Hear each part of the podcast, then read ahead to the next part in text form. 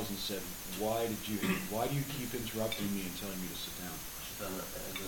And I guess he said, because there is no such thing as a small church. Uh, when we talk about church growth, how does Jesus define a church?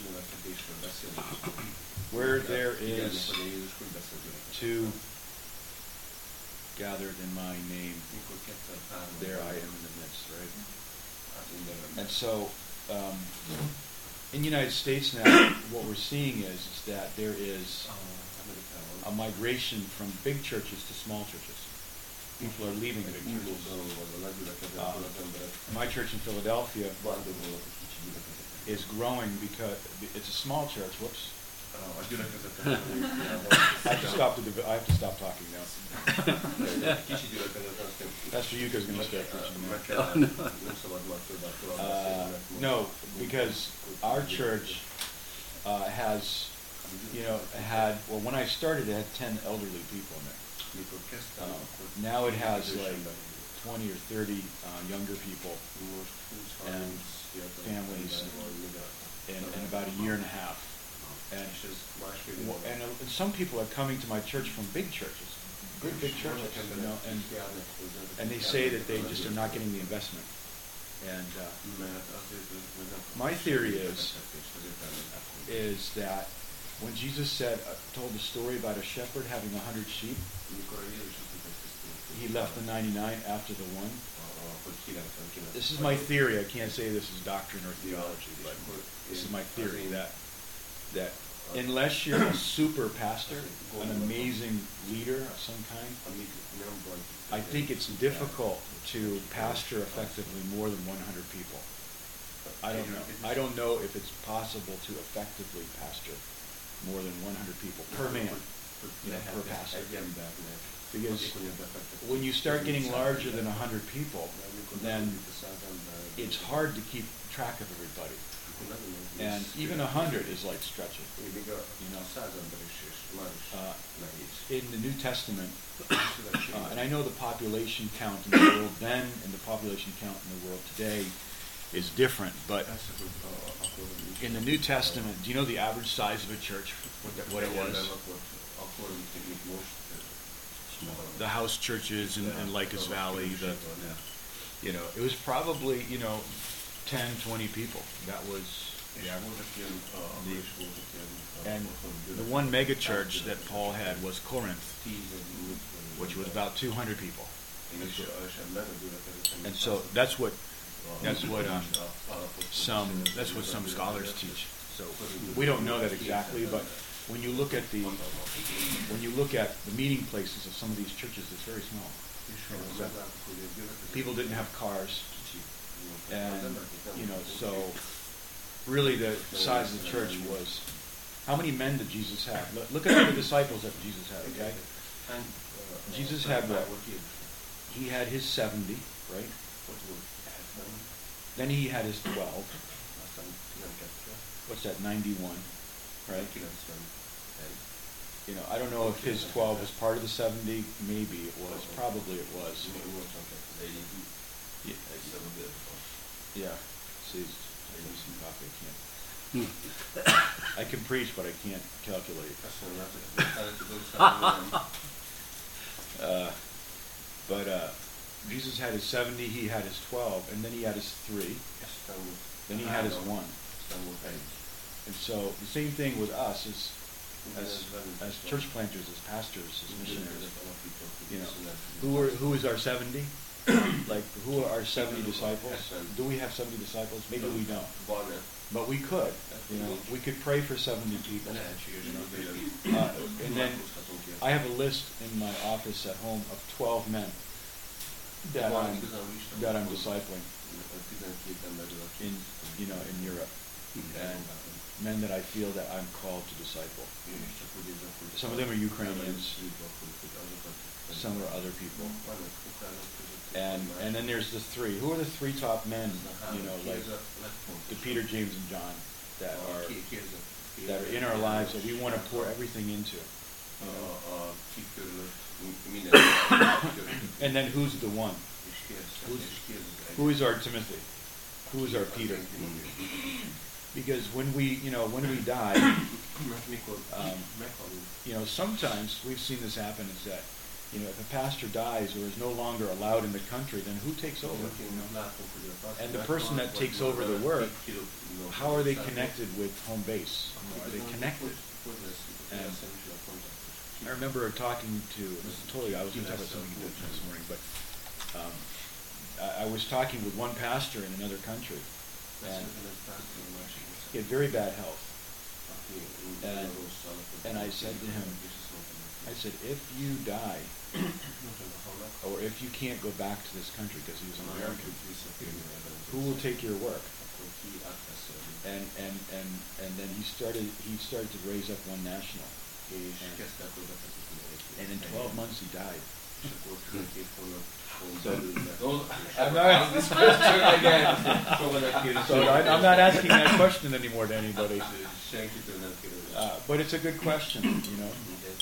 De ez jó kérdés. And I like this. I like this. This is my great. I love John Post, Pastor John Post. His, his family is amazing. It is. és- és, uh, You know, they are fun. But I don't care what anybody thinks. If you can have a baby in Russia in the early '90s Itt, uh, ha- in Kaliningrad a Yeah. gyerek, tudod, 90 In a small hospital. Kaliningradban, A kicsi kórházban, és nem and and you know and li- now they're living in Nepal, I think, right, or something like that. These people are amazing. It's incredible. egyszerűen csak hihetetlen. And you know, God doesn't use the wise, the powerful, but He uses the small, the things that are nothing, the foolish things of this earth. You know. And uh, but He said this to me. I said I said to him one time. I said, "Oh, if I had just if I had a thousand lives, I would just you know live them on the mission field. I, I just feel like my life is so short." You know. I said that, azt, azt mondtam neki, hogy ha ezer életem lenne, akkor én biztos and he said to me, he said, "You know how Pastor John Post is like this. He has this practical. És az az Yeah. most ő tőzött, hogy Well, maybe. You can invest in a thousand people Azt mondják, hogy and replicate miért- yourself in a thousand people." And then you have your thousand lives right there, you know? So I was thinking, saját maga ezer That's probably from the Lord, you know. So you know, we want to and we want to invest in people, and we, you know, Pastor Schaller said that small these small flocks you know that- in Ukraine right now. Um, a lot of our pastors and, and people that we led to Christ are having children, and these kids are becoming teenagers. pásztor, akik- akik mindig And they're disciples. tudnak, tudnak, vannak a And I said to Pastor Vladek Majikovsky, I said, mondom a pásztor Vladiknak, I said, who knows what's going to ha- what our children are going to do? mondom, hogy- hogy- Who knows what our kids are gonna do? They could go so far beyond us, you know. Pastor Stevens, before he died, he said that greater grace is just scratching the surface. We are just getting started. This is just shortly before he passed away. So we need to look at what we do by faith, don't we? We need to look at what we do by faith. And, uh, The devil is always trying to re- refine, I'm sorry, redefine reality for us. The devil is always trying to tell us what is reality. And because we live in three dimensions, length, depth, height, you know, magasság, szélesség és because we live in these three dimensions, we, we are so easily de- deceived and so easily blinded. a, mivel, mivel ebben élünk, And kívül. I want to just read a little bit of A.W. Tozer. I just have been enjoying his portion lately. But let's read first, let's first read um, uh, uh, Hebrews, I'm sorry, Roman, uh, yeah, Hebrews 11, verse 6. Here we are in Zagreb drinking coffee in a beautiful little porch. You know, I told my neighbors I'm going to go to Europe, you know. And they're like, Europe? You're going to Europe? You're so lucky. Everybody, you know, like, it must be nice. And I said, yeah, I go there three or, three or four times a year, you know, two or three times a year. They're like, you what? Are you rich or something? I go, no, I go, no, you know, we just, we just like, you know, this is, I'm a missionary. We go, my brother who's not following God, Pastor Jason's following God, but other, it, just, he cannot understand our life. He just, He just- he just looks at me and- He doesn't, he doesn't even know what to say. Just like, értem mi életünket. you know. it's amazing. so we're here this morning with with two Czechs, a Hungarian, an Azeri, a Romanian, a Finn, and, a, and an American. So let's just not let's talk about the Bible. Let's not talk about any foreign foreign policy, okay? Yeah, no, that's the team is going to blow up. Not talk about politics. Culture. Okay, Hebrews 11:6. But without faith, it is impossible to please Him. lehetetlen Istenet tetszeni. That's really amazing, isn't it? That verse replaces the entire all the Ten Commandments. Ez a vers You know. helyettesíti azt, hogy Galatians 5 Peace says that the law the law is fulfilled in, in one word, and that is what love, right? Az egész törvény egy For he that comes to God must believe that He is. a- a- le- leírja, hogy And you know, when we come to God, we have to understand His nature, Amikor Istenet meghozott, and that we are approaching a mercy seat. hogy értsük az Uh. Jesus said at the Last Supper, He said, "With great desiring have I desired to eat this with you." Az utolsó vacsorának Think of that. That's amazing. That God has a great, great desire to commune with us. Isn't amazing? Like we think God's like God doesn't want to see us because we didn't have a good thought life last night or yesterday. Ah. velem Or we did something wrong. But God await. He says, "I wait to be gracious. I wait." So that's what I. He said, "My goal today is to be pour out grace on my people." Isn't that amazing? Célom mai napon, hogy kiöntöm a- When the church started in Acts chapter four, uh, it says that great grace was upon them all. You know, I feel like that great grace is on us. and and that's the way. And, and it says here that he is a re- he is a rewarder of them that di- diligently seek him. He is a rewarder of them that diligently seek him. Akik őt keresik. And I think that's a good verse for missions, isn't it? Szerintem ez nagyon jó volt missziókra. Like we're seeking God diligently for the Balkans. We don't know what's going to happen. We don't know what's going to happen, but we're seeking God diligently because it's in our heart. It's in our heart. We're seeking God for like Southern Europe. You know, we were talking yesterday with, with Pastor Tomas that you know there's that line: Romania, Hungary, Austria, Switzerland, and then underneath that, nothing, nothing's happening. Alatta nem The greater grace, Italy, Greece, uh, the Balkans, Balkánokban, Cyprus. Well, we have a group in Cyprus. Ciprus, hát ott van van a But like, you know, and to reach these southern Europeans will be unique, and it's, and it's going to take a lot of prayer. ez a nagyon sok téma. But A.W. Tozer said this. He said És hát hozzá ezt mondtam, that there's two there's two ways that we frame our life. What frames we look through, you know? azt mondja, van két ó, mód, ahogy, ahogy nézzük. You we look at it like uh, egy igazából egy, egy keret, amin keresztül nézzük a filmet. there we there, there we go. Oh. Uh, I'm so glad this is not video right now. Annyira örülök, hogy senki nem videózik ezzel. He was like laughing at me the whole Well, whole it time. can be. Number one, what God, what is really happening right now and how I feel. A- That's the first Az élet ez a, frame that we can look through. az első keret, hogy az élet ez, ahogy most érzem, és amit You know, like we look out a window and we that's framed with you know that's our world view. How I feel about what's happening to me right now. That's the way. The first way the devil tries to define our, our reality. How do you feel? What's happening right now? And it's all three dimensions. Second frame is what- keret. What God says through the word of grace. Mint That's our reality today. Right? That what God says through the word of His grace. a, az ő kegyelmű igében, az ő igében mi kegyelmű. And I read this yesterday in the in the in the, in the bus, but I'm going to read this again. Faith introduces another radically different element into our lives. Hit, By faith, we know is the word that lifts our knowing onto a higher level.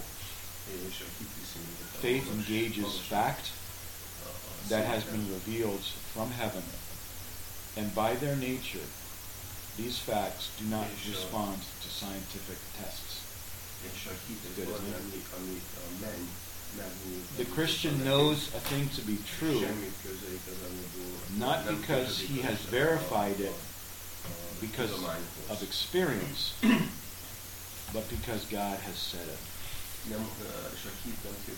Here's another great- here's another great quote.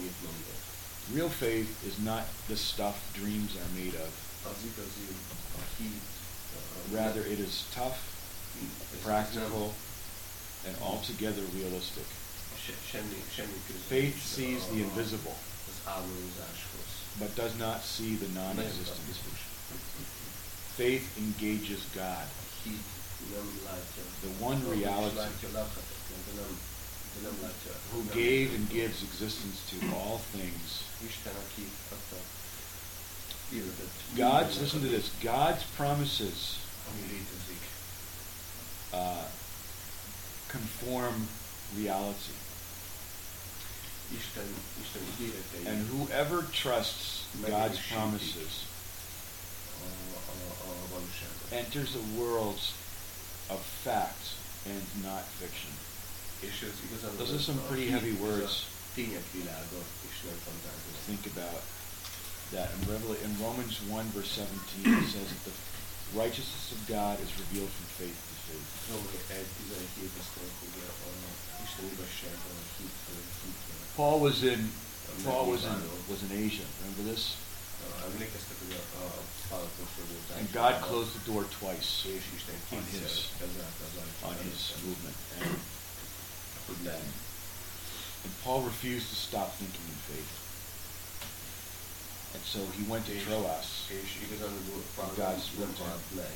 about Europe. abban, hogy a hitben Spoke to him about Europe, and És you know úgy, úgy igazán ezt a a lot of a lot of aspects of the natures of nature of God can be and the plan of God can be revealed through a series of closed doors. Nope, nope, nope, nope. And- a terve az zárt, zárt ajtókon. And when God closes a door and we experience disappointment, Míg mikor bezárunk egy ajtó, akkor lehet, hogy and that will happen, we will be disappointed. That's gonna fogunk happen. Because in the last days, the characteristic of the last days is that people will get offended. a, a jellemző az utolsó időknek. People are going to get offended in the last days, and they're going to leave, and they're going to say, okay, forget it. És, és elfagynak, és But- azt mondják, fognak mondani, hogy felejtsük. But, uh.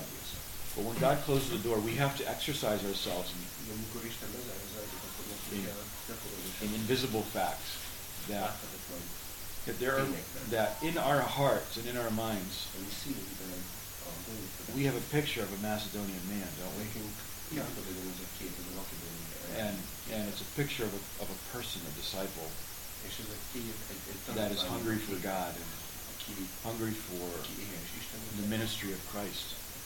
Right? And we have that picture in our soul, don't we? Like I do, I have that picture. És nekünk kell ez a kép. nekünk kell. And we believe that he and many others are somewhere in this part of Europe. And a- so we walk by faith because we are in search of that person. And, it- Nekünk kell, csak, csak neked. and the good question can be is, is like historically, when we look at the ministry of Paul in Macedonia and in southern Europe, a, Pálnak Did he ever meet a Macedonian man? Who was that Macedonian man? Volt, ki volt az a ember? Lydia. Lidia. Well, I mean, she's not a man, but could it have been Férfi. the jailer, the, the man that was the, the, the man in the jail that was, that got saved in his whole house? Could it have been, could it have been a church? Ez Lehetne például egy ember, aki, aki úgy I don't know.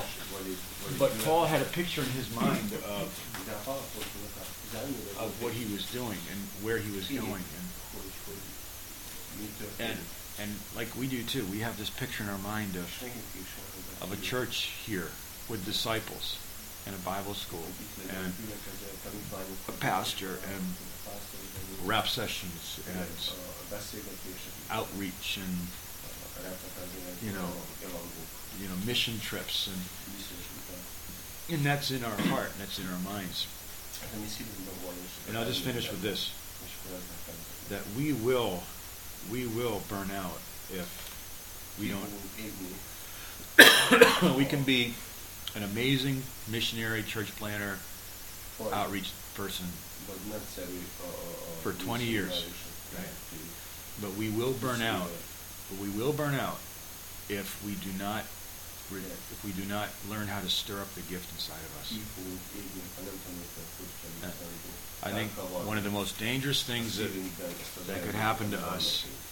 That could happen to me, Ez bár, bárkihoz megtörténhet. is that I can start to live in what I know, Hogy ebben kezdek ilyen, in what we know, and that can just be a ministry of knowledge, és akkor ez csak ilyen tudásnak szolgál. Good lehet, teaching, le- lesz. good programs, Nagyon jó tanítás, good activities, program, nagyon jó but not tanítás, live in faith.